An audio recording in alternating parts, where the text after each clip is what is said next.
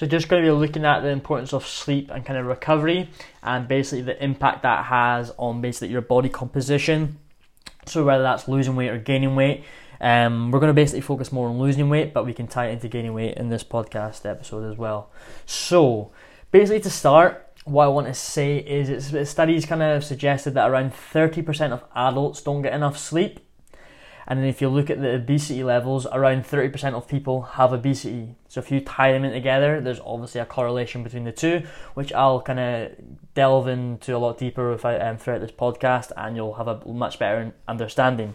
And we'll talk about the, the levels of leptin and ghrelin, which are the two hunger hormones, and that impact that obviously a lack of sleep has in it, and how kind of important sleep is. And I always find it a very boring um, topic to cover sleep, and probably a boring one to listen to. But after this episode, you kind of you'll understand a lot more how important getting obviously sufficient sleep is, and how it's going to massively impact your kind of progress as well. So,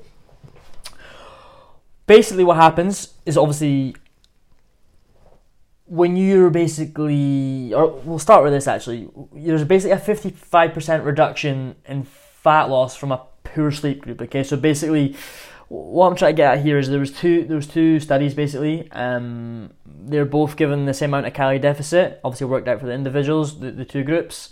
And I think there was like 135 people in the study, so there's plenty sample size. And then basically, the one group was given like 10 hours sleep, and the other one was given four hours sleep a night for like over a, a period of time. And basically, there was a 55% reduction in fat loss from the poor sleep group. So the ones that didn't um, uh, obviously sleep as much. They still lost fat, but they lost 55% less than the people that slept more. So obviously the people that slept more got much better results. And my kind of initial conclusion from that is uh, a few things that I'll go through now. Um, basically, the, the, first thing that I would think would happen there would be their NEAT would reduce.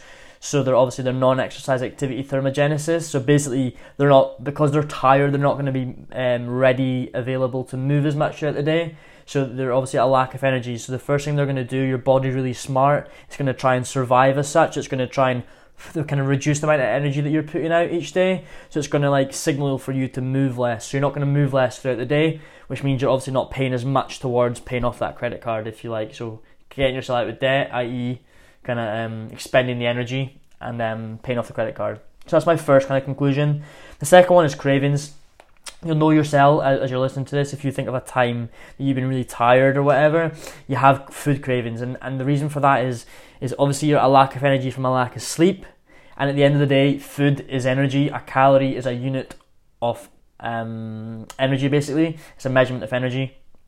So obviously you're going to try and replenish that tired feeling with eating food to get that kind of burst of energy.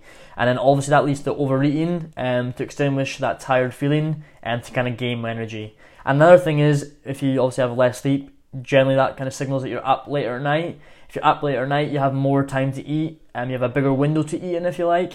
And also late at night, it's kind of, you get bored, you get kind of cravings, etc., which is going to lead to overeating. So that's my kind of hypothesis behind why that is. But we'll lead into a bit more scientific kind of terms just just now.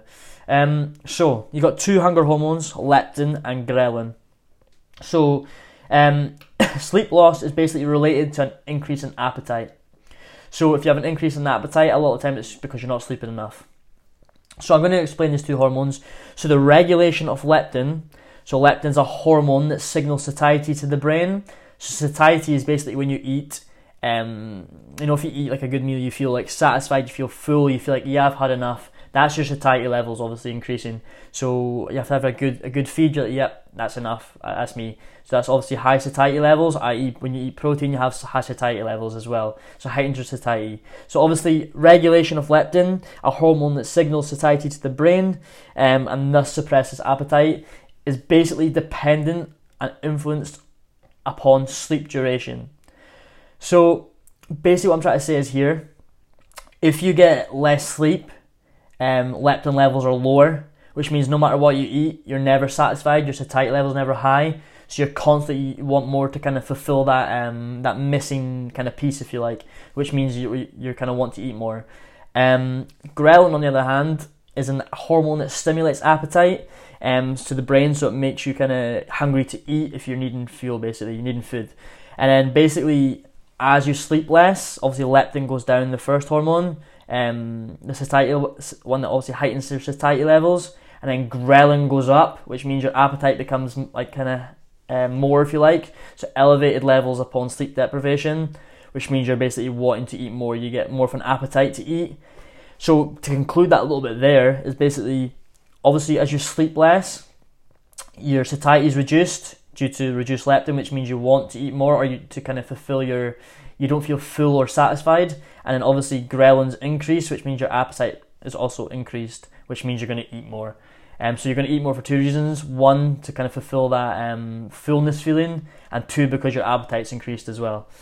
So basically, what I'm saying is sleep loss, therefore, um, seems to alter the ability of leptin and ghrelin to accurately kind of signal caloric needs, and could obviously lead to excess excessive calorie intake. Um, if obviously they're kind of out of balance, and they're obviously out of balance because of your um, your sleep quality. And also, obviously, in the past, everyone's kind of aware we're in a kind of in the middle of an obesity epidemic, if that's the right word, um, happening for a while, and obviously obesity levels are increasing.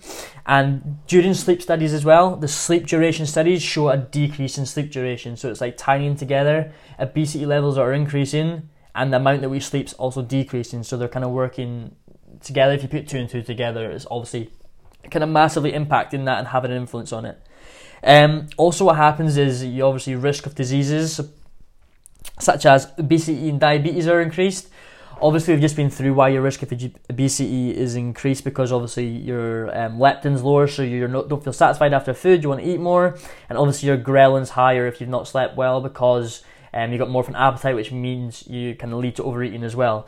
Now, obviously, obesity and diabetes kind of tie in together. Um, type 2 diabetes is basically damage to the pancreas, which obviously produces insulin, um, which obviously is um, going to obviously influence diabetes. Um, but as well as that, um, that higher calorie intake obviously is going to promote diabetes because you're likely to kind of eat more sugary foods and obviously over time make your insulin overproduce which obviously causes damage to the pancreas which obviously brings about type 2 diabetes but on top of that a study showed that people that um, obviously slept less woke up with higher blood sugar levels and obviously the higher blood sugar level the more insulin needs to be released to basically regulate that blood sugar levels and convert it into stored energy so that's obviously tying towards diabetes as well, not just the obesity part, but obviously that higher blood sugar levels. I can't comment why that is, I've not researched that part enough, but there you have it.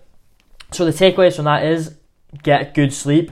Um, obviously, try and aim for eight hours. It's tough depending what times you're up, but you just have to kind of pull back your bedtime if you need to, and then try and get into a routine of that because obviously you need your leptin levels to be high so you feel kind of satisfied after food, and obviously you want your ghrelin levels to be lower so you don't have as much of an appetite, and then you're not going to overeat from that. So hopefully that makes sense. Um, it took a lot away from that, hopefully, and it simplified things and obviously highlighted the importance of sleep.